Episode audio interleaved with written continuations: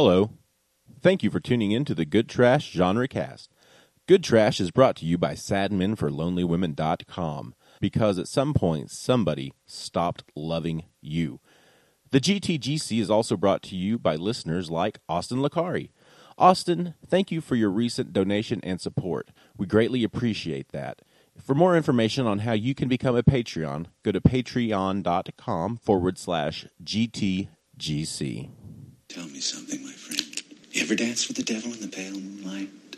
What? Good Trash Genre Cast. If I'm gonna die, I'm gonna die historic on the Fury Road. You are without doubt the worst pirate I've ever heard of. But you have heard of. What makes you think that? I stumbled across a recording while I was cleaning him. He says he belongs to someone called Obi-Wan Kenobi. I thought he might have meant old Ben.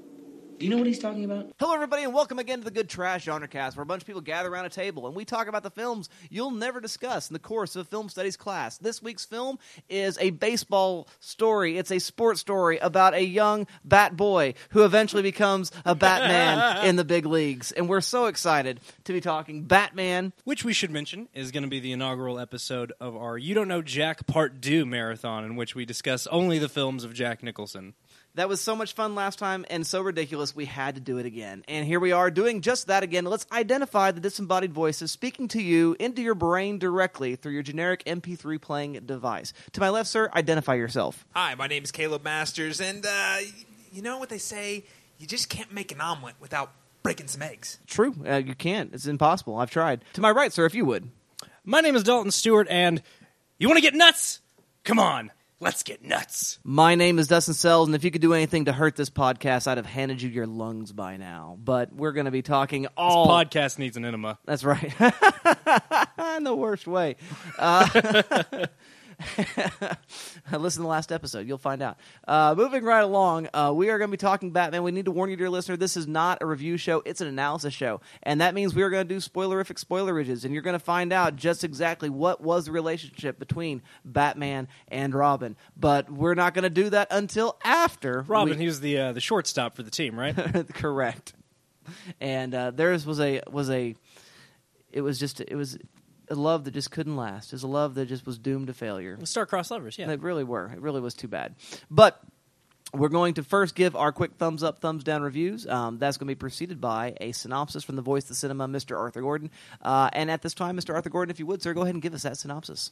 The Dark Knight of Gotham City begins his war on crime with his first major enemy being the clownishly homicidal Joker. There you go, dear listener. Now you know the synopsis of the Batman 1989 Tim Burton joint, and uh, we're very, very excited to be talking about it. Let's go ahead and give those quick thumbs up, thumbs down reviews. I go to you first, Mr. Dalton Stewart. What do you got to say? All right, well, let's go ahead and uh, get this out of the way. I'm not uh, much of a Tim Burton fan. I, I don't really care for him in general. Um, the Burton movies I like the most are the least Burton movies. Uh, I like Big Fish a lot. Um, that's actually probably my favorite Burton movie. I like Beetlejuice, which is aesthetically very Burtony, but I don't feel like has most of his um, thematic uh, things that he really likes to lean on. Uh, I don't care for him. I'm going to be perfectly honest with you. That being said, I haven't seen uh, you know the two films that are considered uh, among his best, uh, Ed Ed Wood and Edward Scissorhands. A lot of Edwards and Eds. Um, uh, I don't care for him. Uh, I think the man's 50 years old. He needs to grow up and stop listening to The Cure under a tree and get over his dad. Now, I know that comes across as harsh. Uh, as somebody who has Mostly has this comes across as wrong, but go on. well, I- as somebody who has some, you know, father issues, I, I can appreciate that being a, a theme worth talking about. Now, I say all that to say this: Batman is dripping with Tim Burton. This is not a Batman movie. Let's be very clear. This is far from a Batman film. It's a Tim Burton film that happens to have Batman in it. Much in the way that Dark Knight's a Christopher Nolan movie that happens to have Batman in it. Um, I just think Christopher Nolan's sensibilities uh, lend themselves to Batman a little bit better. I will say I think the art direction of this film is gorgeous. I mean, it's a beautiful film. Danny Elfman's score is fantastic. It looks like a Batman movie should look. It looks great. It captures, I think, uh, both the gothic and the camp um, of Batman, and I think the camp of Batman has gotten lost since Batman Begins, and I, you know, I, I enjoy some of that. I really do. I like Batman Forever. I think it's an underrated film. Uh, don't care for Batman and Robin, but I do like Batman Forever. I think Schumacher gets a bad rap for that one. I, I think it's definitely better than Batman Returns, in my opinion. Go watch the bank robbery scene. We'll have this conversation again later. I didn't say it was great. I, I mean, there's some pretty, really, truly awful scenes in that movie. No. But hey, I agree. Better than Batman and Robin. Yes, yes. They're they're they're wacky. I mean, they're wacky. Yeah, Caleb. Uh, Schumacher's definitely embracing the camp of Batman, but he, he he keeps a lot of the aesthetic choices that that Burton made. It gets a little bit more uh, campy and pop. Uh, I think it veers from Art Deco into what I would call pop Deco. Um, but I like it. I, I like the look of this film, and I keep saying that because it's about all I like. I like Nicholson's performance. I like Keaton's performance. I don't really care for the story. I think it's kind of dumb. I think Burton just doesn't get Batman, which I'm I'm normally a person who doesn't really care about changes uh, in an adaptation. They don't typically bother me. But when you are ad- adapting a pre-existing work, I think the the only thing that you can do wrong is miss the point of the character. And I I really don't think Burton Burton gets what Batman's about. I think he gets aspects of what Batman is about. Um, but he just misses the mark. He really does. I think he he sees the dead parents and he knows that that's important, but I don't think he understands why it's important. Uh, and for me, it just it, it falls flat. Um, it's not a particularly enter- particularly entertaining film. This is just not an exciting film for me. Again, I like things about it. Nicholson is and you know this is you know you don't know Jack Part 2, so we got to talk about Nicholson. Nicholson is brilliant in this movie. He's having a blast. He's just playing a character. He's he's still very clearly in his Nicholson persona, but it lends itself so well to the Joker that he doesn't really even have to do much. His makeup is great. I think visually, again, I can't say enough nice things about this film, but unfortunately for me, that's about all it gets right. Um, and again, not just because it veers from the source material, specifically in that Batman murders the shit out of a lot of people. But anyway, I, I've rambled enough. I don't really care for it, guys, and I I know that's not a popular opinion. Okay, well, thank you very much for that, Mr. Dalton, sir. Mr. Caleb Masters, what do you say in terms of thumbs up, thumbs down review? Yeah, I don't like this movie very much either. I I I don't. Do you like Burton? No. Okay, well there we Um, go. it- it- you pretty much highlight almost exactly my feelings about Burton.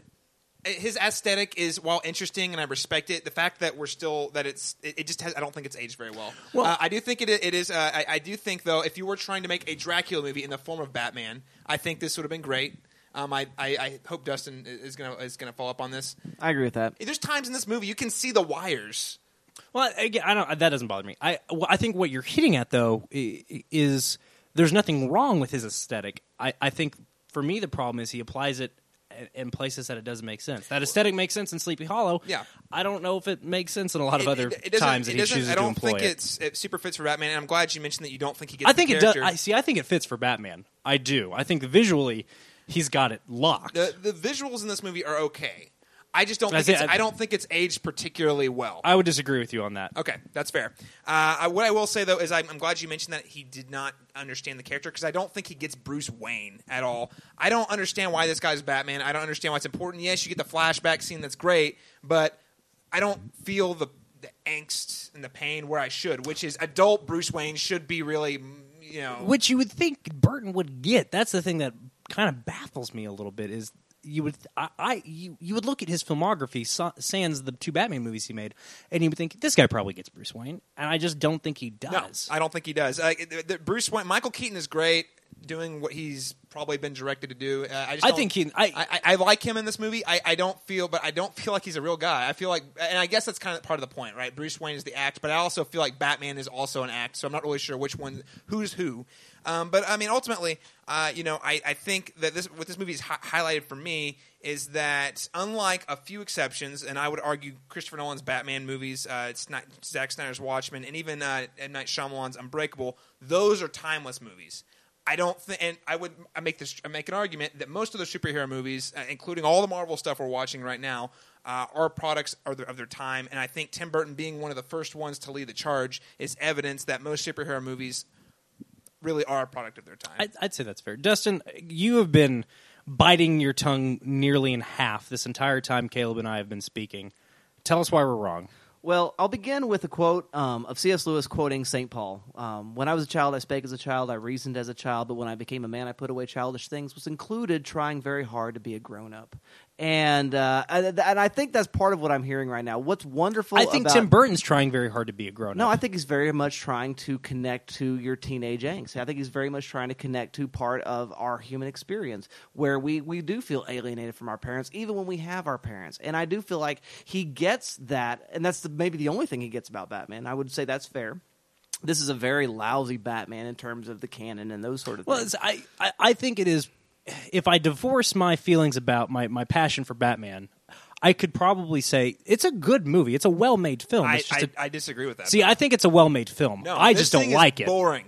But I mean, what we have here with this and Batman Returns are the only art film versions of Batman we're ever going to have, and and that's really what we're talking That's about. fair. It's, it's it's about aesthetics at this point, and I- and that, and, and that's what Burton's interested in is recreating the aesthetic. He's also very much interested in connecting uh, the aesthetics of, of Frank Miller's The Dark Knight Returns. Yeah. Uh, this you got to remember the only cinematic televisual Batman we'd had up to this point was Adam West in his satin hood and Yeah, no, I- and, and bam pow zap. There were some 40s serials too, weren't there?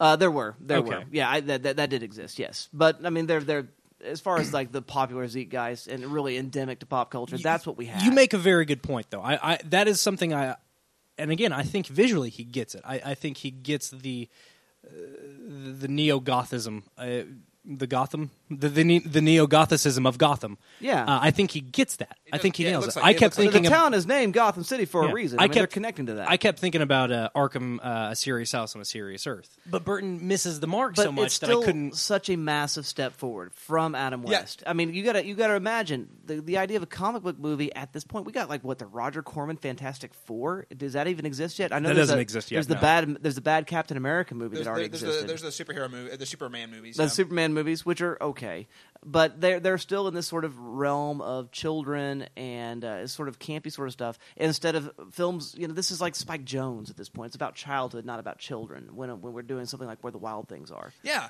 and and and, and Okay. I think that's part of the beauty of that, It- and it's interesting. Yeah, I, uh, Dustin, I would never argue with you. This movie was crucial to the success and the evolution of Batman in pop culture. Absolutely. What I can tell you is I was eight years old in 1989, and I knew Batman existed, and I knew there was a character I'd seen.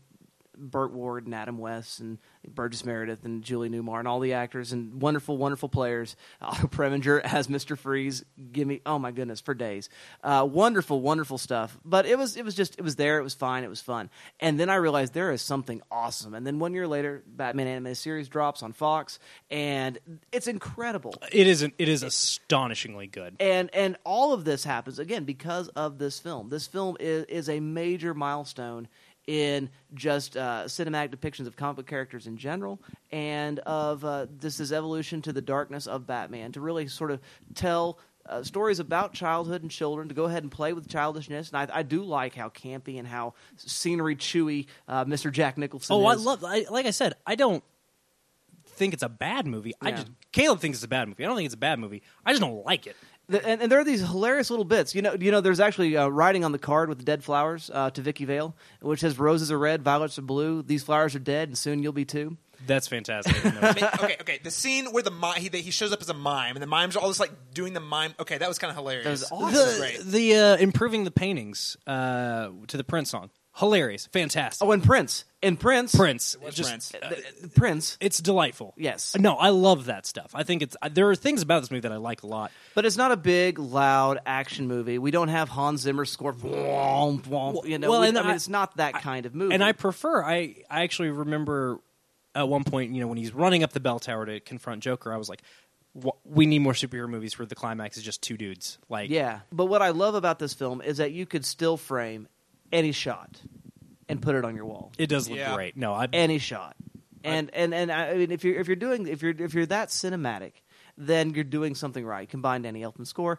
The movie is wonderful. It's formative to my childhood. I mean, I just finished a course where um, Batman was the primary text um, at the university level. I mean, this this movie changed my life in a lot of ways, and so yeah, I like it a lot. But moving right along, we're not here to do this, guys. We're here to get down to business. It's business. It's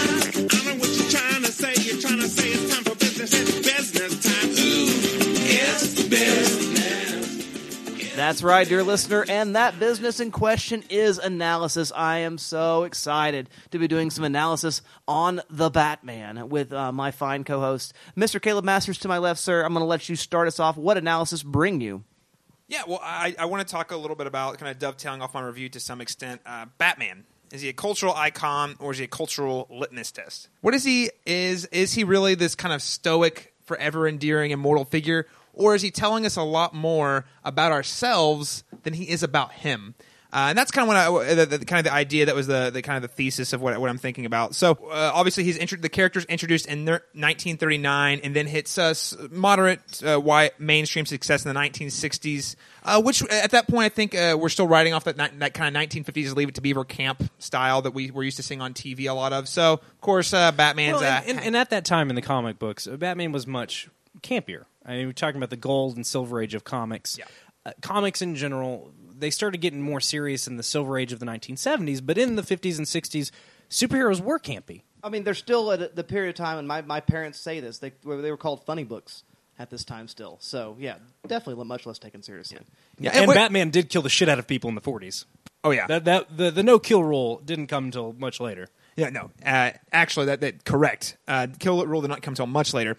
Now, it really wasn't the, the Batman. The, the really the beginning of the Batman that we know today is Frank Miller's The Dark Knight Returns, which is really what brought him into this kind of dark uh, punk '80s action hero type vibe. And it and, and we, talk- I, I think that is probably one of the most damaging things that ever happened to Batman. Yes. as somebody who doesn't care for Frank Miller a whole lot either. Well, I mean, it's a double edged sword because had we not gotten that, we wouldn't have got because that really was what brought him back into. Oh, this guy we can take him seriously because No, it, it's an important. It's very important. And, and here's why this is important.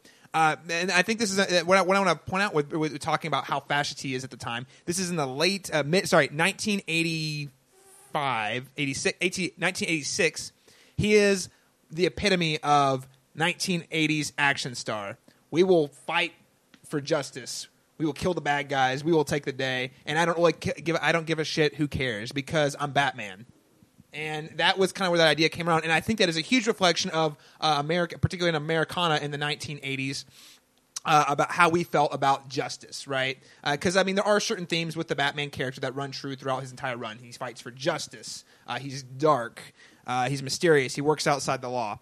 Um, but uh, now, obviously, uh, I was as you we both kind of uh, criticized the movie. Uh, Tim Burton uh, drew heavily from uh, the Tim Burton drew heavily from Dark Knight Returns and thus killing lots of people and still kind of had this kind of weird. He mixed that kind of punk action star fascist with the, his own kind of sort sort of like gothic. Punk and fascist are not normally two words that go together. But you know they're right though. Am I right? Neo Nazis. neo Nazis, yeah, Yeah, it does. Because Skinheads, it's like yeah. the, you know we got the ri- I mean he, he doesn't have But this, like, he's- he's really big, blocky. He's he's a ripped dude. it's and- it's this yeah this hyper macho uh, masculinity that sometimes goes hand in hand with the punk aesthetic and was you know I, I think you're right it embraces the conservative right the the right wing conservatism of the 1980s and also uh, that kind of punk rock aesthetic right. And uh, also keep in mind confusingly Very confusingly. Now, keep in mind, this is also the same time uh, Reagan's in office at this Yes. point in time. So, something else to con- take into consideration. Now, we see, uh, again, in the 1980s, it swings back with the Schumacher series. The 90s is kind of a question mark in my analysis because we also had Batman, the animated series, airing at the same time, which was a totally different. Totally different animal. don't hate Batman forever Well, um, I, I do think the only the only kind of tie I can draw in the '90s was it was almost a step backwards for the, the kind of uh, the, the maturity of uh, the acceptance as of Batman as a literary figure in the '90s because uh, both the, even though Batman the animated series, man- that is an, that is a show for everyone, including adults, definitely adults. Um, it, it was cater- it was a, the, the target demographic was for children, as was Schumacher's movies, definitely aiming towards children. Now, the, I, I think the next milestone, uh, kind of the next milestone, far kind of as far as my analysis is concerned, um, where we're looking at the the cultural representation of Batman, actually comes in the late '90s, where we get the sequel to Batman, the animated series, Batman Beyond, uh, where we're talking about where we're afraid of the Millennium. We're not sure what the future is going to look like, uh, but we're going to throw Batman out there in the late '90s and uh, the future of, of Batman Beyond, um, things they're worried about, things Batman's fighting, the environment, capitalist, uh, cap, uh, cap, dirty pa- capitalist, corruption, things that Batman in the '80s didn't really care about because he was the capitalist corrupt pig who didn't care about the environment. But now he's it, it swung backwards in the Well, 90s. he was a rich person beating up poor people. Yeah. Oh yeah, I, I think it's telling us a lot about the the consciousness of society at that point in time. What are we worried about in the '90s? We're worried about we're, we're getting into socioeconomics. We're starting to see the writing on the wall. Environment was a huge, huge thing in the late Well, the- '90s. yeah, his- Before his- Captain Planet, y'all. Captain Planet. Well, hi- his, Joker is uh, a walking uh, irradiated zombie guy. Yeah. No, no, it's a fact. All of his villains, even Mr. Freeze, who they brought back in that series, was all about uh, trying to uh, re- re- revert to the ice age in fear of uh, the toxic, uh, the toxic pollution. But I think what's important about it is this is telling you what. What is the, the what is the, what is the cultural mindset? What are we thinking about in the '90s? And notice there's a huge change. Uh, and Batman and Batman Beyond actually got hit by a couple of these things. Two things happened. One in the late '90s, uh, most notably Columbine, where that show got its balls cut off in areas because they had to go back and re-edit a bunch of episodes following Columbine, um, and that was where you was saw a high school student beating people up. Yes, exactly. No guns. Guns were cut out, and that's and then everything got really hypersensitive in the late '90s. But more importantly, um, was 9/11. Uh, which happened, and that was actually at the very tail end of the the Batman Beyond run. Uh, now and then, Terry McGinnis goes away. That idea drops away. The idea of passing Batman on to the next generation to fight kind of the more millennial uh, the, or the the issues of millennium that goes away. Well, uh, millennial, yeah. The word wasn't in usage yet at the time, but that's what it was. No, absolutely, and I think that the issues we were wrestling back then are still there now. But I, what I, I, I want to get to is Christopher Nolan's Batman, which is a very The 9/11 very Batman. post 9/11 Batman, and and it's kind of weird because uh, I mean, me and Dustin have had, I'm sure all of us with Dustin have had extensive conversations about the fascism of of the Dark Knight in particular of all the movies. Well, it, it's come up. this is a Batman where we are terrified of terrorists. We are terrified of. I mean, the Joker's a terrorist. Joker is a terrorist, He's definitely correct. a terrorist. And then what's and why it, it, it why the Joker was such a perfect villain for that movie. He is both a product of classic Batman, who's always been a terrorist, but he they wrote him to be that fear, the thing that we were afraid of in the you know post 9/11 era. Terrorism stopped becoming an abstract and started Right. becoming a concrete idea. concrete idea that we actually had to fear. He had no rhyme, no reason. He just wanted to cause chaos. Uh, so anyway, uh, this is important though because in that and that and that and that in the in the Dark Knight, they make the the, the movies are about turning over. Uh, we are sacrificing our own freedoms. So because we trust this guy to Yeah. to protect us. I mean, The Dark Knight is fundamentally about the Patriot Act. Yeah, no, Yeah. no. The Dark Knight, particularly uh, of, the tri- uh, the trilogy, is definitely a post 9/11 Batman. But of course, you've got all the things like the, the surveillance. You've got all the, the cool gadgets and all the all the new government technology they've they've developed in the early 2000s that are key. Um, but uh, again, this is a product of 9/11. Are the the fears that we are wrestling with uh, as a nation in America, worldwide. I can't speak to worldwide as much, but I know if you go back and you look. Batman has evolved. He's changed. Sometimes he's campy. Sometimes he's he's he's a team punk. Now there's always these ideas again, truth or sorry, justice, uh, fighting outside the law. These themes reign true, but Batman he he's changed uh, and he's he continue, continues to change. And apparently, right now we really want to beat the shit out of some gods because he's about to go take on Superman in the next movie. So I, I mean, I guess I guess say all this to say is that, Bat, uh, you know, superheroes and Batman in particular because of his popularity tell is, is is actually telling us a lot. These movies, the cartoons, is telling us they are telling us a lot more about ourselves than they are about the actual character. Absolutely, absolutely. And I, I think that lens of reflection happens throughout um, the entire run of Batman. So well done. I appreciate that very much, Mr. Caleb Masters. Mr. Dalton Stewart, what analysis have you brought? I want to talk about something that Tim Burton gets right, and that's the place that trauma has in Batman lore.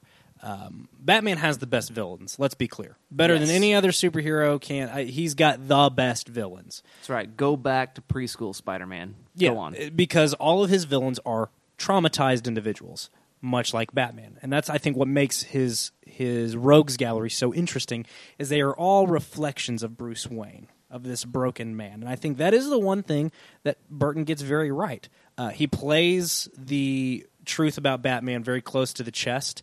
Um, I wish I could go back to 1989 and find out just how common knowledge Batman's origin was, because I honestly don't know watching it now, I mean, I've known my entire life why Bruce Wayne became Batman. My whole life, as far back as I can remember. Um, but they play it very close to the chest in, in Batman. And uh, why, while I think it is a narrative contrivance uh, for Batman and the Joker to be responsible for each other, uh, I think it works in '89 because we hadn't done it yet. Now it's kind of become cliche and hack, uh, and honestly, really obnoxious when the hero and the villain are responsible for each other. But I, I, I, I love the way that Burton makes them responsible for each other. They both inflict trauma upon one another, and that trauma informs their identity. Without uh, Jack Napier, there is no Batman, and without Batman, there is no Joker. Um, you know, you made me, and I, I think that is really key. And again, I think it is one of the few things that I unequivocally think Burton gets right is that Bruce Wayne, Batman, are, is a character that is fundamentally rooted in trauma. Now, while I think Nolan, what I think Nolan gets better, Caleb, you talked a lot about honestly the things that I think are problems in Batman's Nolan series. I think what he gets right is that Batman has taken it upon himself to be responsible for life and death in Gotham City. He is doesn't want anybody to die anymore. Um, that's one of my favorite things. Uh, one of my favorite ways to portray Batman is somebody who is kind of psychologically arrested, who has is really stuck in an eight year old's thinking of mortality and an eight year old's thinking of right and wrong. Batman doesn't want to kill anybody, even though killing the Joker uh, would unquestionably save thousands of lives. Joker is always going to get out of Arkham Asylum and always going to kill a couple hundred people before he goes back. Always. And if Batman would just snap his neck, problem solved. But Bruce Wayne has an arrested eight year old's understanding of good and evil, of mortality. And then he wouldn't be Batman anymore. Exactly. I, I I like that he doesn't. I think it's more interesting that he doesn't, and I think that's something that Nolan gets right. Is it is about personal sacrifice. It's about carrying the weight of the world on your shoulders, even though no one fucking asked you to do it, because you feel like it's the right thing to do because you feel like you're the only one that can do it. What Burton does that I also think is interesting though is this nigh homicidal Batman. Yeah. This Batman who is still arrested, who is still trapped in this eight year old mindset, but instead he's taken it the other way. It's not. A, it is about vengeance. It is about I am vengeance. I am the night. The opening scene of this film always makes me insane because we have this mugging, which is a mirror It, of. it's you. I, I was so sure I hadn't seen this movie in probably 10, 15 years. I was so sure it was Batman's origin story when the film started. But what happens is he lets the mugging happen only to confront them on the rooftop so that they'll tell all their friends about me. Michael Keaton's a terrible Batman, and I don't mean his performance. It's a good performance. I mean That Batman. Is that not Batman's a, person. the shittiest Batman. It's really confused. Honestly, he's very confused Batman. I'm not. I'm never yeah, quite sure. he what doesn't really are. know he, what he wants, and I think that's something Nolan gets right. Is that it is about the mission. It's about being the symbol for the people of Gotham, even though no one asked him to. Uh, and as Alfred frequently reminds him, you don't need to be doing this. It is about I don't want anyone else to ever experience what I experienced because it damaged me so horribly. I think that's what sets Nolan's Batman apart from Burton's. Is Mm-hmm. he actually understands the character of Bruce Wayne or, Yes. and or Batman. But I Totally. think Burton understands the psychology of trauma very well. I think that is one thing he gets right. Is this damaging event as a child will have repercussions on your life, on your personality, on how you relate to other people. Bruce Wayne can't let Vicki Vale in even though he wants to. The the Nolan Batman doesn't really want to let anybody in. The Bruce Wayne or the, the Tim Burton Batman is more of a Bruce Wayne. He does want to let people in. Uh, I, I find more interesting the the division of Batman. Bruce Wayne is the mask. Batman's the real person. Batman's the eight year old who's a master of kung fu and detective work. Um, with, with Burton, I think Bruce Wayne is the real guy. I, I, I think Batman is a mask. With Nolan, uh, I don't really ever buy Christian Bale as you know Bruce Wayne's a real person. Batman's a real. I think Nolan's Batman, Christian Bale's Batman, is the guy that's sitting alone talking to Alfred. Who he is in public is a mask, and who he is as Batman is a mask. They're just different masks. For Burton, I think it's all Bruce Wayne, and it's all Bruce Wayne. His inability, he, he wants to get nuts. Let's get nuts. that, that, that scene was pretty hysterical, by the way. It's it's great. Yeah. Uh, but I, that is the one thing for me that works. That's his really- most Beetlejuice moment. And- Absolutely, yeah, absolutely. For me, though, that that is the thing that Burton does very much get right is the the impact of this trauma. Uh, Jack Napier is a, a psycho. Uh, you know, he's a thug, but he he was not a you know a full blown maniac until he becomes the Joker. Uh, and, and I think that is something that that Burton understands uh, is the importance of trauma in the Batman mythos, uh, and and how events that are out of your control that negatively impact you can forever shape your worldview for good and ill. Excellent, I, absolutely, and I, I do think there's there's much much scholarship on the nature of trauma, and uh, I just I turn the dear listeners' attention to EBSCO host and JSTOR Mm-hmm. and other sort of academic research. Um, Yeah. Engines to, to, to find more information about exactly the things adults talking about, and there there is fascinating, fascinating stuff uh, there to be found. Also, there's a great essay in Riddle Me This Batman, a collection of essays uh, about uh, Batman uh, from McFarland Press. Um, moving on uh, to my analysis, I, I want to talk a little bit about this film in terms uh, more of a more of a meta analysis about cinema itself. Uh, we have to do a little history, kids. Um, home video viewing. What is what I want to talk about right now? What's what's that, Dustin? Home video. It's it's, it's Is that like streaming? It's, it's like the only way people watch movies anymore. Oh, uh, uh, like the red box or something? So it's like streaming. Streaming and Redbox and DVDs and Blu-rays and all those sorts of things. Now we have to remember, cinema itself was an event you went to. For the most part, it was always an event. The reason why blockbusters existed, the reason why blockbusters were ever created in the first place, because Star Wars was not coming to your house ever, and uh, there was going to eventually be a TV run, but that was going to be edited, and it was going to be a long time coming. And it was an it was an event not to be missed. Correct. Because Betamax did not exist yet. No, it did not. And then Betamax quickly followed thereafter by VHS. Now, the way this worked, and I remember this, I remember renting the Care Bears movie. Yes, I was small, and I still love the Care Bears. Did- were you just mixing the Ewoks from Return of the Jedi, or um, I'm going to strangle you with your microphone cord, is what I'm going to do right now. Uh, no, I was not. Ewoks. Jeez Louise. Um, but I remember renting the box uh, with my dad. I was I stayed a weekend with my dad, and uh, we rented the thing and the movie, and I think it was like 25, 30 bucks for the weekend. We got it on a Friday. We had to take it back on Sunday. I watched Care Bears like eight times. Hey, thirty dollars. Yeah, because you had to rent the VCR. That's right. Because people Okay. didn't own them. That's because right. remember VCRs were like three or four hundred dollars. But that's the way it was. And if you were to lose a Betamax tape or a VHS tape, the uh, the cost to replace it was $150 plus. They were massively expensive. Uh, the VCRs themselves also massively expensive.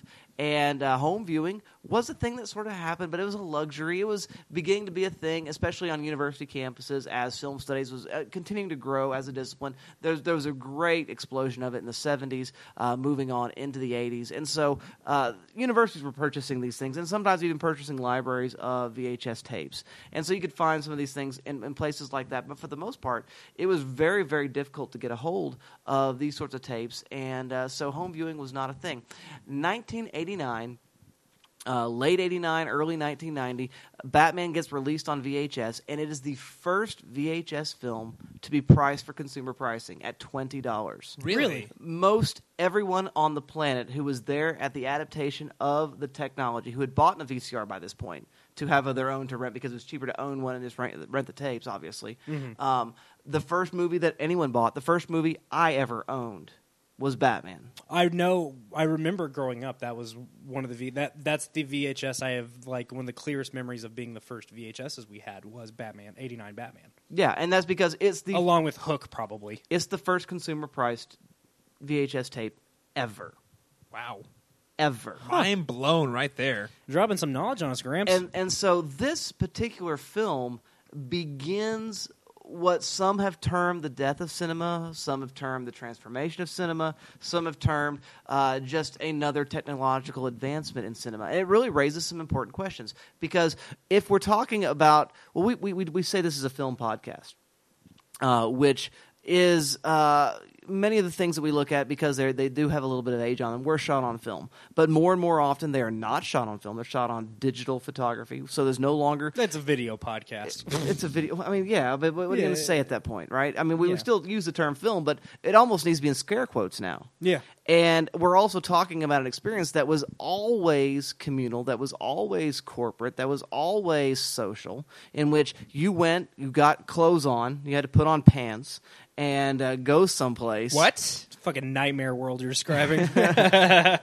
and and you know pay for a ticket buy popcorn and watch a movie this is this is the thing that began to change and batman is part of what began to change this and as you know as time has gone by uh, the technologies have changed we had laserdisc for a minute we had dvds we're in the blu-ray period now we have video on demand and streaming and all these sort of other services that are going on and, and, it begins batman is the moment that raises the question what actually is cinema? Is it only 90 minute feature length uh, motion picture uh, fiction narrative? Is, is that what makes it cinema? Is the experience the thing that makes it cinema? I mean, my first experience with Batman was in a cinema. I went to a theater and saw it four times because it was amazing, uh, and I and I loved it so much. And I was nine or eight, going on nine, and so it was fantastic for me. But that being said, what are we actually even looking at any longer? This film, as I use the term in scare quotes again, this is a moment that really helps us really begin to raise a question. What are we even doing now? I mean, are we? uh, i- Is this still cinema? Uh, Does this question even matter? I guess I want to pose that question to the table at this point. Who gives a shit? Honestly, um, I think uh, f- film again in, in large air quotes. Um, I, I, I think it transcends the viewing experience. While I definitely prefer seeing a, a motion picture in the cinema, I prefer seeing it in that communal experience. I like hearing the old lady ruffle in her purse for a cough drop. Like I, I, I love that shit. I, I relish that communal experience. Who gives a shit? A movie's a movie. Um, and while I think watching a movie in a theater will always be ideal, I don't think you know. At the end of the day, I prefer being able to, you know, watch Blue Ruin, which is a f- movie you know without streaming I never would have got to see probably. Yeah, no, I, I totally agree with Dalton's uh, sentiment there. I, I think what we now have is we have more options for which to consume cinema. Uh, now, everyone, that's why you have home theater It's- it's experiences. the- it's I, I think there is something. There's something mad, truly magical. that You, can, I don't think you can recapture. Uh, uh, on DVD in your living room, I don't care if you have a 75 inch TV No. or a freaking projector There is screen. there is There's something, magical special. about spe- the theater in general, but like even 35 millimeter celluloid projected yes. on a screen. Uh, but at the same time, I, I would I would not say that you know home video has wrecked or deterred cinema. I think it's just made it more accessible to the masses. it's it's democratized not only filmmaking but also film viewing. And be- Absolutely. And, because we've democratized film viewing, it's in, it's inspired entire generations of of uh, filmmakers and film film film ma- filmmakers and film uh, film goers to, to we watch would not more movies. we would not have this podcast if it wasn't for streaming. Absolutely, absolutely. I don't know if I the- love we had a movie- Netflix rule when we began this thing. Exactly. I, you know, if, if, if we didn't have home video, I can't tell you I'd have liked the movies as much as I did because that's just what I did. I sat and watched movies that were rented on a weekend. I looked forward to every single weekend because I didn't have a lot of money growing up. We didn't get to go to the theater because it was half an hour away. I went to the video store. I rented a lot of movies, and that's how I got into movies. Oh, uh, me, me too. Now I wouldn't now- have been a Star Wars kid if it wasn't for VHS. Here's my follow up question then. You know, one of the things that cinema has always tried to do uh, as technology has advanced and changed uh, with the advent of television is to distinguish itself from television. And it seems to me that that uh, distinction is becoming less and less clear. Are we just watching TV now? Is it is it collapsed into basically just motion picture media, Mm-hmm. whether it's in a 90 minute narrative form or a 13 episode form. Let's say, Are they, 'cause are they all basically the same thing now? a lot of those uh, does Netflix even matter? shows play like a 13 hour movie. They do. Um, I think that the way that TV is structured, uh, televi- television shows in particular, uh, to be clear, are structured more like chapters of books. Uh, you, when you're watching a two-hour, two to three-hour movie, you're watching one story. When you watch two to three hours of TV, you're watching two to three. hou- You're watching two to three chapters of a book.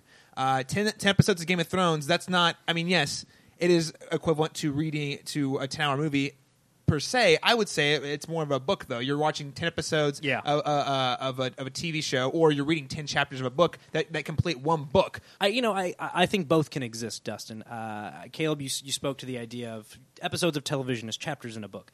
Uh, the Departed and The Wire are both fantastic. The Departed is a tense, terse, masterfully directed two-hour suspense film about cops and criminals. The Wire is a 100 plus hour uh, moving novel about cops and criminals. There, there is more room for theme, for character development, but that doesn't mean one is inherently better than the other. It just means they are different. And I, I think we are, as a uh, media consuming culture, better for the stories that have that room to breathe, but that doesn't mean that we shouldn't still love those tighter, more um, narrowly scripted, more open and shut things, uh, films. Well, I, I- don't know. I mean, to put my cards on the table, I like the world we're living in a lot, Mhm. um, and I I care very deeply about cinema and uh, whatever that thing is, if it is a thing at all. But um, I pose the question to you, dear listener, that Action News uh, posed uh, with their um, heavily unmakeuped and unstyled So hair and faces That's to say, hysterical. Batman, friend or foe to cinema. Did this moment when this film came out on VHS, did it ruin cinema? Did it change it in a negative way, in a positive way? I don't. I mean, the jury's still out, and I, I think that just as a artifact of cinema, not necessarily a textual reading, it provides some interesting questions and some things that are worth you know having a conversation about. So, I'd like to hear what you have to say about all of that. We'll give you an opportunity to do that here in just a little bit with social media, but we must now render a verdict. We must drop the gavel on the Batman and decide shelf or trash, and then select our else's or instead. Mr. Dalton Stewart, shelf, trash, else, or instead. This is one of those rare occasions where I think a film is shelfable, even though I don't really care for it, and I don't plan on revisiting it again for a very, very long time. But uh, as we have, even Caleb, who doesn't who doesn't think it's a good film, I who think it's a an okay movie that I don't care for, and Dustin who thinks it's a good film that he likes, I think we can all agree that it is an important film. Uh, both, as Dustin has pointed out, in the history of how we watch movies, but also uh, as Dustin and Caleb both touched on how it's important in the genre of superhero films and comic books as something more than just something that you buy at a drugstore for children.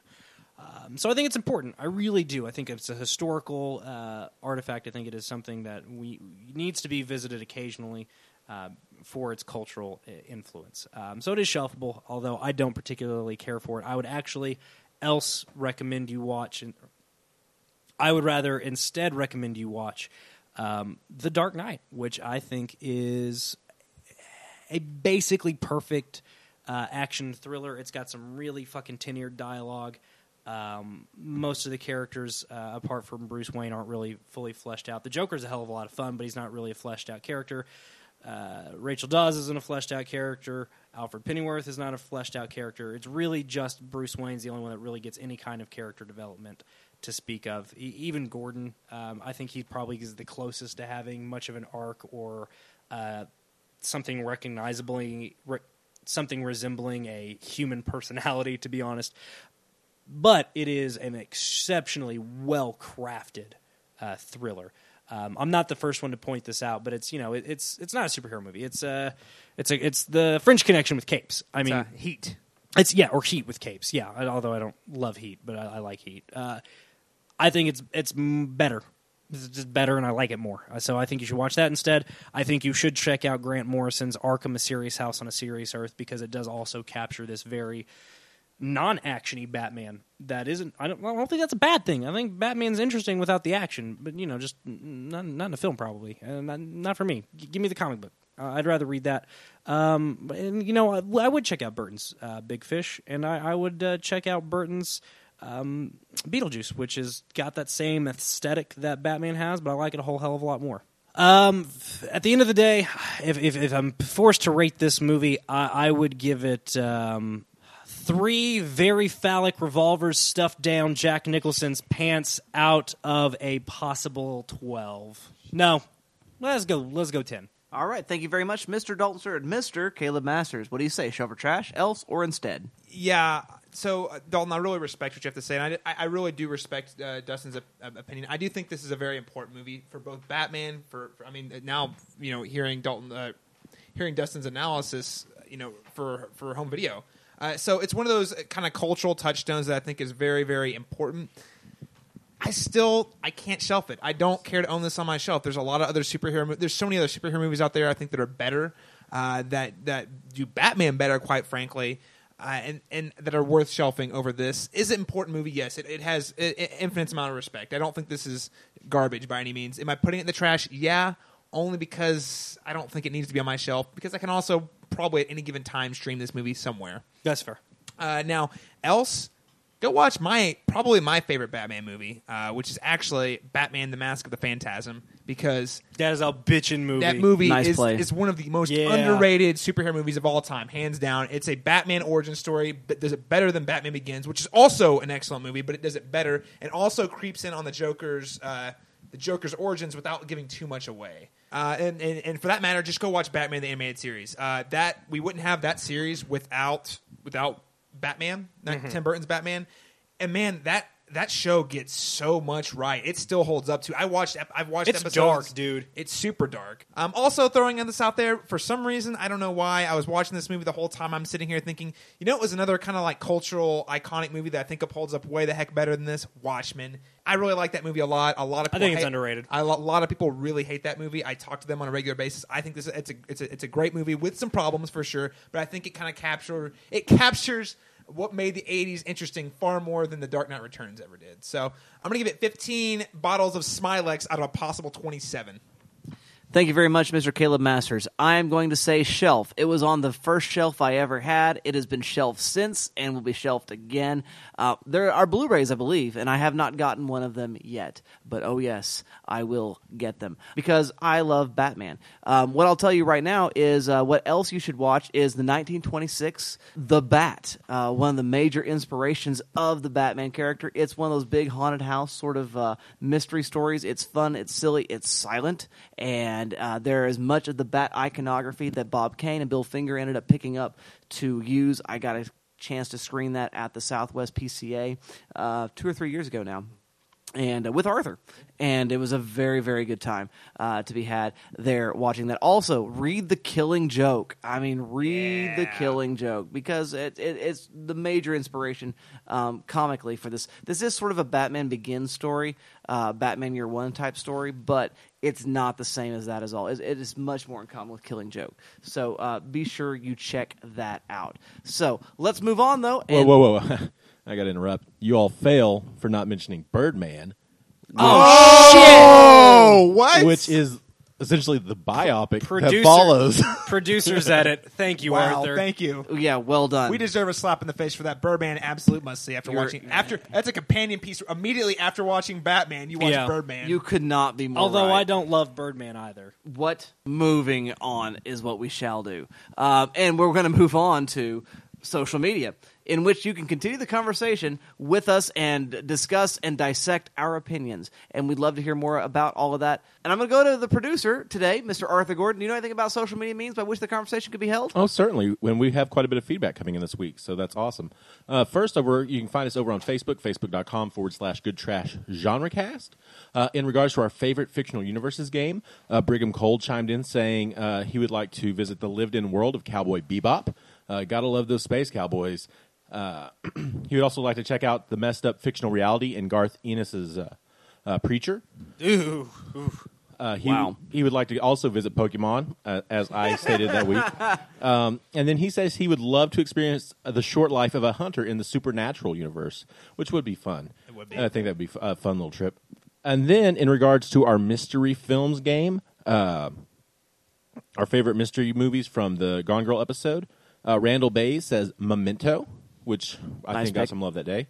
Uh, Shelby Parks uh, mentions Insomnia, which I also enjoy, and it's a good movie.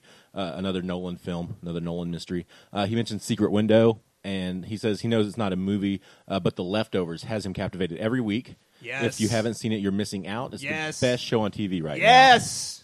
I wouldn't go that far, but I like it a whole hell of a lot. I think Fargo is probably the best show on TV currently, as in like this, season- month. this season. Um, so Shelby, you got you got some approval from around the table, and Dalton's not pissing down your throat this week. So no, not that. this week. I fucking love. I do love the leftovers a lot, Shelby. Uh, then Eric Kings uh, mentions Murder by Death. He says it's more of a satire. That's than a a fun movie. uh, but it's still great. And then Austin Davis uh, mentions Identity, starring John Cusack and Ray Liotta. It's a, a suspense thriller mystery, and it's so good. It is a fun movie. I hate the ending, but it is a good movie. I haven't caught that one. Um, I also hate the ending, Arthur.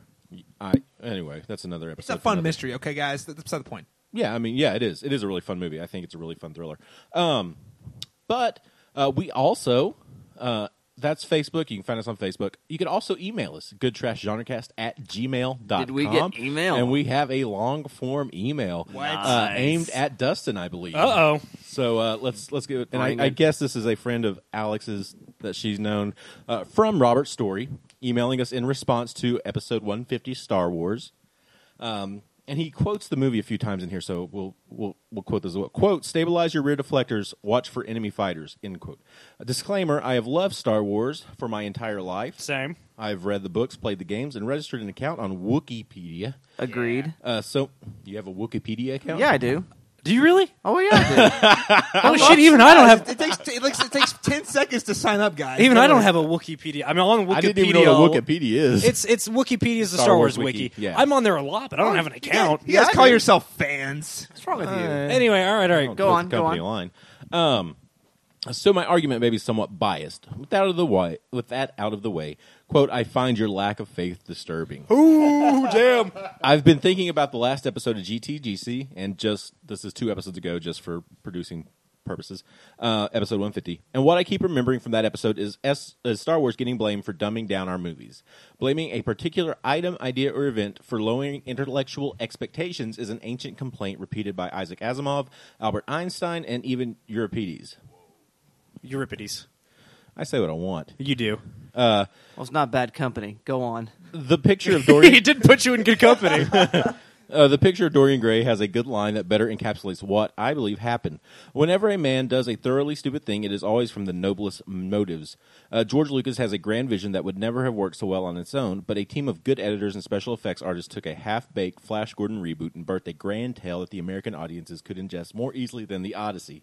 It may not have been on the same level as Schindler's List, but I think Star Wars started a precedent for creating bigger, more powerful films for younger audience than what sh- was previously being made, and some of those films were even good.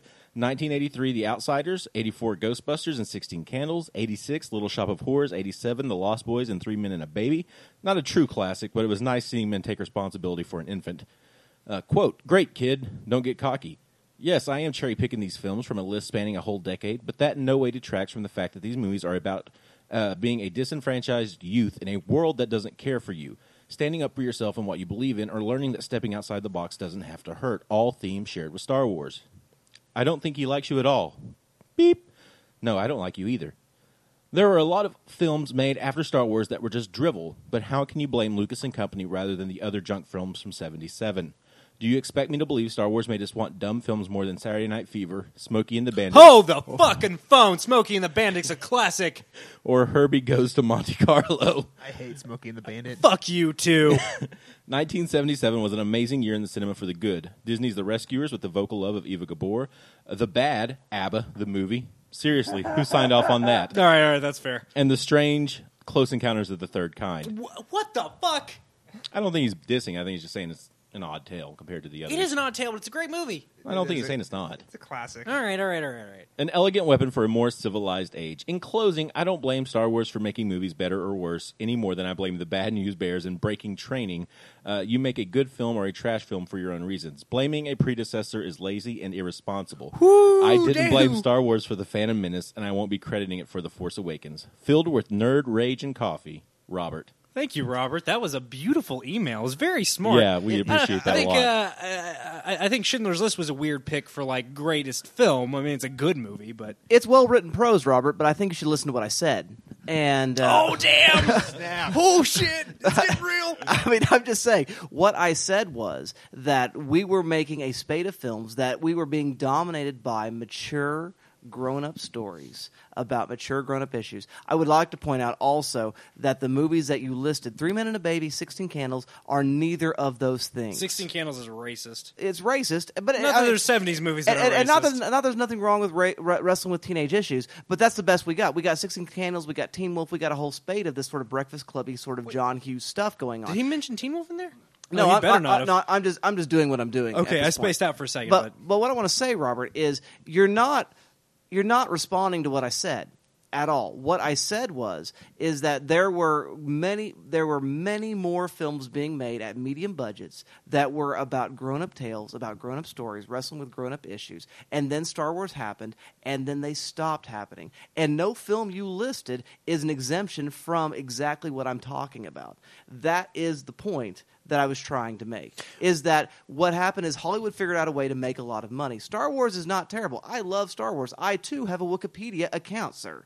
And I think it's a wonderful thing. I don't want to be in a world that Star Wars doesn't exist in. What I wish though is that Hollywood did not do this sort of paint by numbers um, sort of methodology by which they sell their films. I would agree with Robert to a certain extent that I, I think it might be foolhardy and uh, a little hyperbolic. And I pointed, I think I pointed this out when we were talking, Dustin. I think it's hard to blame everything on one thing. Sure, but it is the moment that began the It, moment. it is uh, you, you cannot pretend it's it's not worth pointing out as an important moment in that happening.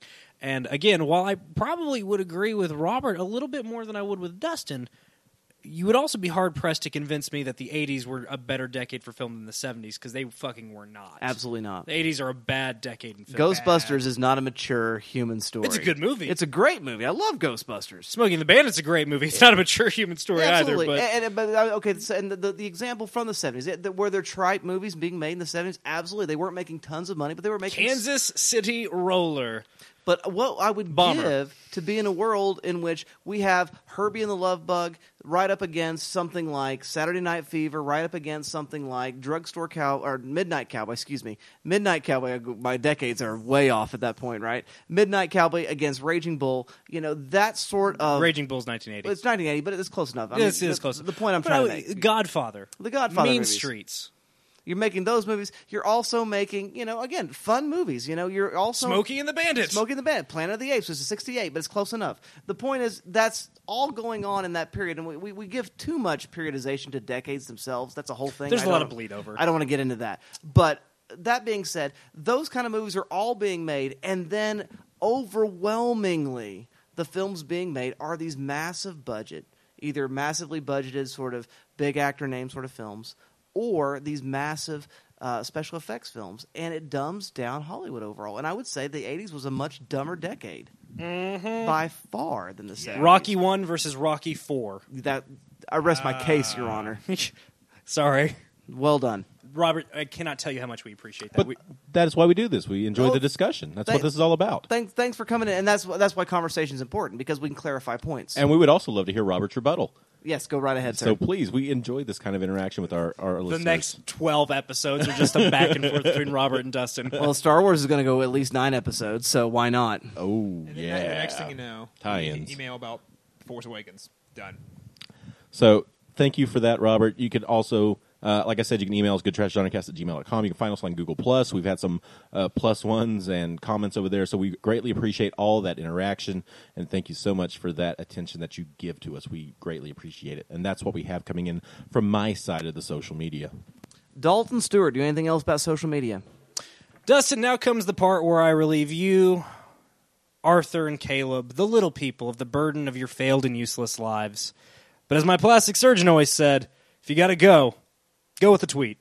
Ladies and gentlemen, you can find the Good Trash Genre Cast on Twitter at good underscore trash. Uh, not a lot of feedback coming in this week, although Brigham Cole rose to the challenge of finding a plot summary for Star Wars Episode 4 A New Hope that doesn't totally suck and makes sense if you haven't seen the movie. In less than 140 characters. Go on. Brigham Cole. a young man sets out on a hero's journey that pits him and a group of insurgents up against the galaxy's most formidable weapon. Whoa. Yeah, That's it. that's Perfect. great. It's fantastic, right? Alrighty, well, we need to move right along, dear listener. And it's as I look upon my watch, I realize it's time to play the game. Time to play the game.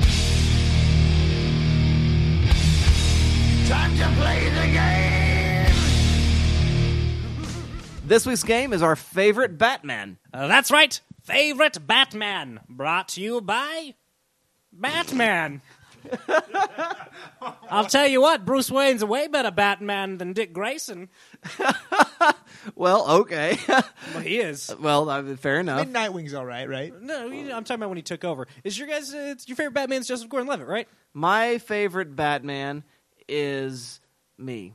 Oh, shut up. No. Um, I'll tell you who. It's Kurt Conroy, uh, who voiced Batman. Kevin Conroy? Kevin Conroy. I said Kurt. Thank you. What do you It's- mean, old Kevin Conroy? Oh, you mean Kevin Conroy?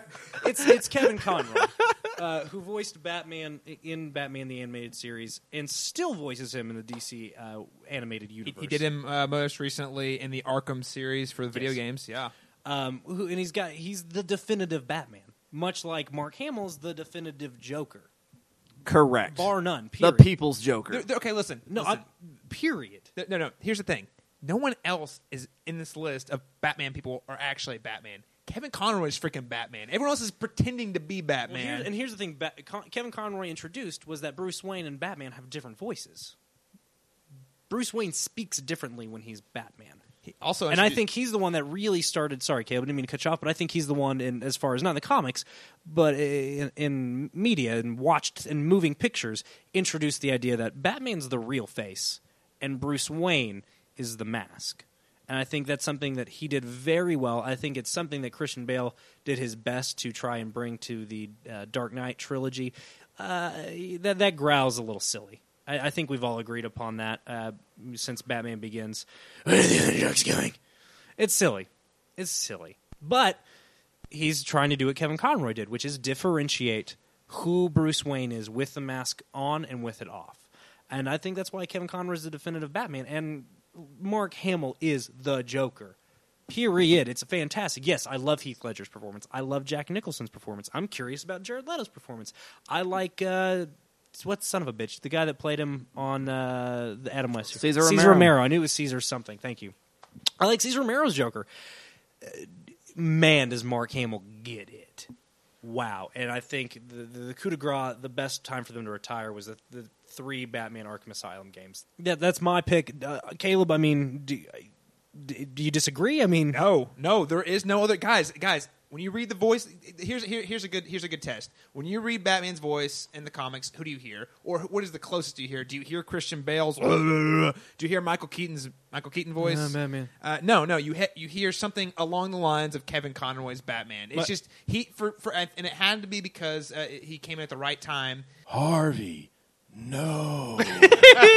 Exactly. Harvey did. Can we trust him? But listen, there, there's a, there's a reason that Kevin Conroy there's no, that he when he says that line like the iconic "I am vengeance, I am the night, I am Batman." No oh. other actor could say it like that and be like, "Yes, he's the guy." Oh my gosh, yes. It's Ugh, perfect. It's yeah. wonderful. I think Christian Bale's good. I, I think Val Kilmer's okay. I think Michael Keaton's really good. Uh, George Clooney's, Clooney's a pretty good Bruce He's a Wayne. great Bruce He's a Wayne. Bruce Wayne. Here's, here's George the, Clooney is Bruce Wayne now. okay, okay. Here's the thing. Here's the thing about about George Clooney. In an alternate universe where he was not directed by Schumacher in the '90s by some other director like Martin Scorsese or some other director, there could be a great Batman. yeah, he could but, be great Batman. but Kil- Kilmer was directed by Schumacher, and I think Kilmer's gets a bad rap. I think Kilmer's pretty good. I'm not gonna lie, Kilmer's my least favorite one. I think he's pretty good. He's all right. Um, you know what? Actually, I think maybe Pete Holmes is my favorite Batman. Yeah, he's pretty great. Yeah, yeah. He's also a great Professor X. You guys, you guys saw Neighbors, right? Was that this year or last year? It was last year. Last year. You saw Neighbor. Neighbors. One of my, my one of my favorite things in that entire movie was uh, Seth Rogen and um, High School Musical. Zac Efron talking about who's Batman to them, and they go back and forth doing the Keaton, I'm Batman, and uh, I'm Batman. It's really funny. Oh, oh, oh how? Can and we, I think this, uh, you know, Dustin's, uh, Dustin's, you're, you're Keaton's your Batman. I think Christian Bale's probably our Batman. yeah, and I think mean, I think- growing up, yeah. and I, I think, yeah, I mean, I, grew up with Keaton because that was well, I on- really grew up with Kevin Conroy. I mean, I That's- spent I- you know many what? more hours with Kevin That's Conroy. probably true for all of us, all three of us, actually. Now that I think about it, Uh, I mean, I'm just gonna, you know, I don't get to brag about this very often, but I've met Kevin Conroy, have pictures with Kevin Conroy. Yeah, it's a good picture. And That's cool. I have autographed Kevin Conroy on my wall. That's cool. well, that's our game, guys. I mean, well, can I play? oh, I thought you agreed with Kevin Conroy. I, well, no. I mean, he's great Batman, but I'd like to give some honorable mentions at least. Okay, go At ahead, the- yeah, yeah. I mean, first of all, I'd like to give um, well Frank Miller and um, Klaus Janson's uh, Batman in Dark Knight Returns, just an illustrated Batman. Okay. the big blocky, stocky Batman. All right. I like that Batman a lot. And to keep the Dark Knight Returns theme going right along, Peter Weller's voicing in the Yeah. Dark Knight Returns okay. film. I mean, I think it's worthy of mention. You know, we've talked about a lot of the actors in the films. We've talked about you know Kevin Conroy's voicing, but playing old Batman, Peter Weller nails it.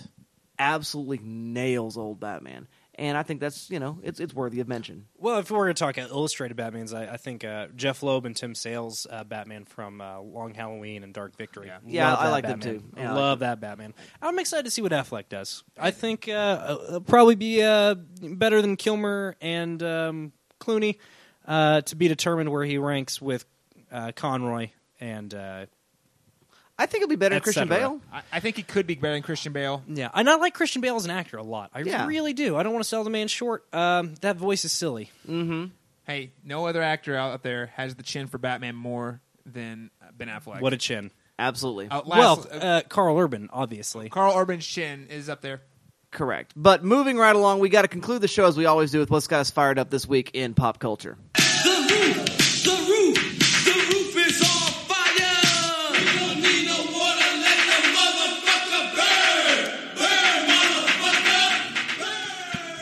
That's right, dear listener. We're burning it all down with our fired upness about pop culture. Mr. Caleb Masters, are you fired up at all? Um, a little bit. A little bit? A little, bit. Little uh, bit? Lots of movies I'm fired up about. You want to know why? Because I'm podcasting with Sir Arthur Gordon and Dalton Stewart about movies a lot uh, lately. Uh, yeah, so uh, holiday season dropped, and we've done. I did a review with Arthur over the night before, which was a hysterical Christmas comedy. Go check out that episode of the spin-off show, uh, the the Good Trash Media spin-off show, Back to the Movies. Also have an up an upcoming show discussing and reviewing Creed. with Ugh, three gentlemen around so this table. good. Very, very excited to talk more about that movie. And I think me and Arthur are going to try and slip in uh, Spotlight here uh, as, as well. So lots of good ti guys. This is the, this is the, my favorite time of the year for the movies, where all the good prestige films come out. So I'm very excited about it. Very excited to po- podcast about it, and uh, excited to share the conversation with you guys. Uh, and lastly, guys, it's December. You know what that means? Star Wars? Yes. Not Yes. Christmas. We've got Not two more Christmas. weeks to be excited about it. Two more weeks, and then we're never excited about Star Wars ever again. Not, not correct. Not but correct. I got two more weeks to like be bound into a ball of tension, hoping it's not Phantom Menace all over again. I'm so scared. I'm I am so excited, but every once in a while the fear creeps in, and you know what fear leads to. It does. It does. Does anyone else get kind of worried that we're going to get burned out on the hype before the movie gets here? Because that Yes. happens a lot. Like I'm, al- I'm starting to get there pretty seriously. There's Like- no way it can't happen. Well, you know, like we get It so hyped cannot about it, happen. and then like a week before, you're just like, you know what? Just get out already. I'm just, I'm, t- I'm over this. Mr. Dalton Stewart, you fired up this week. Uh, yeah, I mean, I, not really, but uh, I'm with Caleb. I watched a shitload of movies last week. I saw Brooklyn, fantastic, love it. Was really surprised. I didn't really have much interest in it, and absolutely floored me. I adored it. Creed was fantastic. Uh, I can't wait to talk with uh, Caleb and Arthur about it more on Back to the Movies. Spotlight also loved it a lot. Uh, great performances. Love seeing Mark Ruffalo play against type. Um, really a powerful film, uh, as Caleb has mentioned, that reminds us how important journalism is uh, and reminds the world uh, just because we uncovered the abuses of the Catholic Church um, in 2002 doesn't mean we should stop talking about it because they, they have still more penance to do, to use their own language.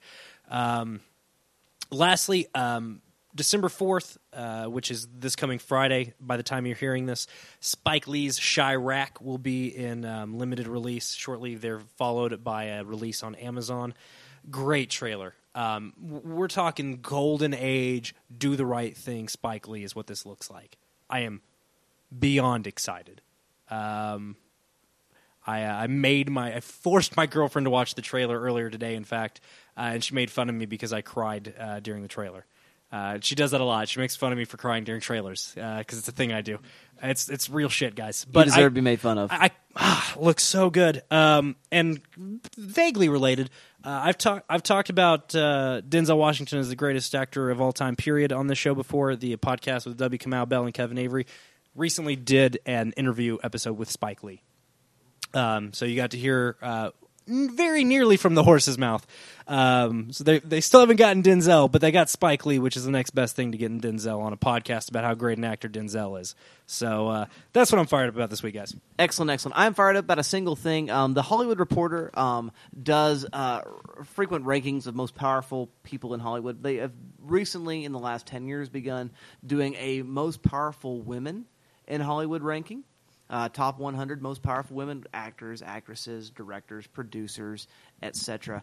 And they have made the decision because there are so few women working in Hollywood, and it's become so cutthroat uh, there's, it's become so competitive that they are no longer ranking the women. They're just going to list 100 powerful women when, in no particular order.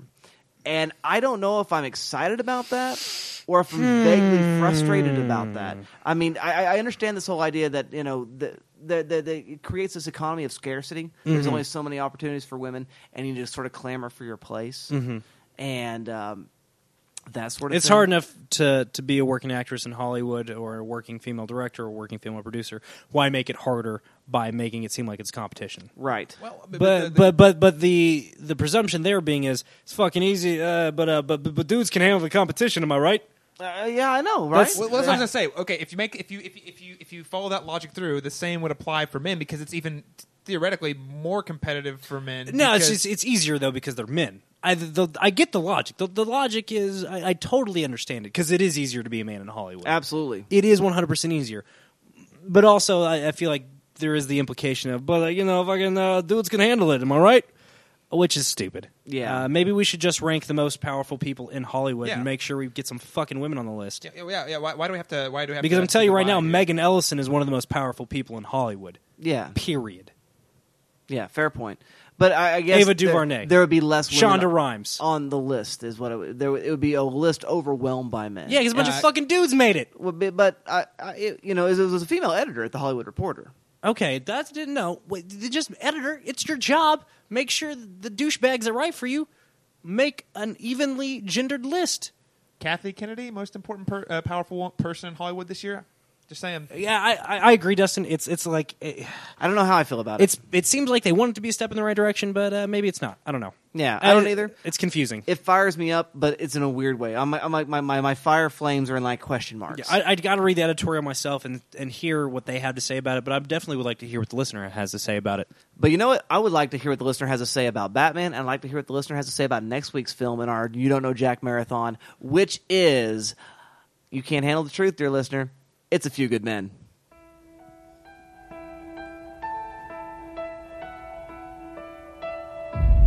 You ever served in an infantry unit, son? No, sir. Ever served in a forward area? No, sir. Ever put your life in another man's hands, ask him to put his life in yours? No, sir. We follow orders, son. We follow orders or people die. It's that simple. Are we clear? Yes, sir. Are we clear? Crystal. All those having business with this general court martial, stand forward and you shall be heard. The facts of the case are these. On midnight of September 6th, the accused entered the barracks room of their platoon mate. They woke him up, tied his arms and legs with tape, forced a rag into his throat. A few minutes later, a chemical reaction caused his lungs to begin bleeding. He drowned in his own blood and was pronounced dead at 37 minutes past midnight. You think Santiago was murdered? Private Santiago is dead, and that is a tragedy. But he is dead because he had no code. He is dead because he had no honor. And God was watching. How do you feel about that theory? Sounds good to me. I'll knock it all down to involuntary manslaughter. No deal. We're going to court. No, you're not. Why not? Because you'll lose. You want to investigate me?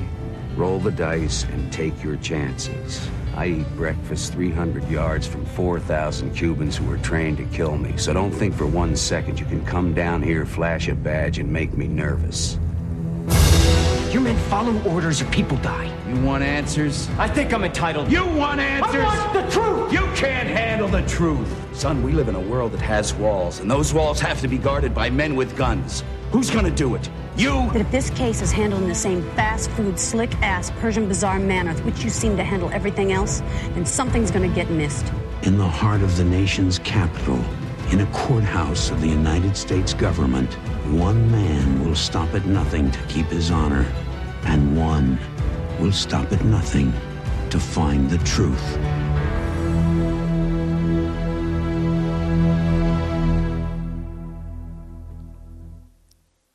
Get ready, dear listener, for a walk and talk and good time as we look at the Aaron Sorkin scripted A Few Good Men. We're so excited to be talking about that, to be talking about movies, because that's what makes watching the movies so worthwhile. Watch a movie with somebody and have a conversation. And until then, we'll see you next time.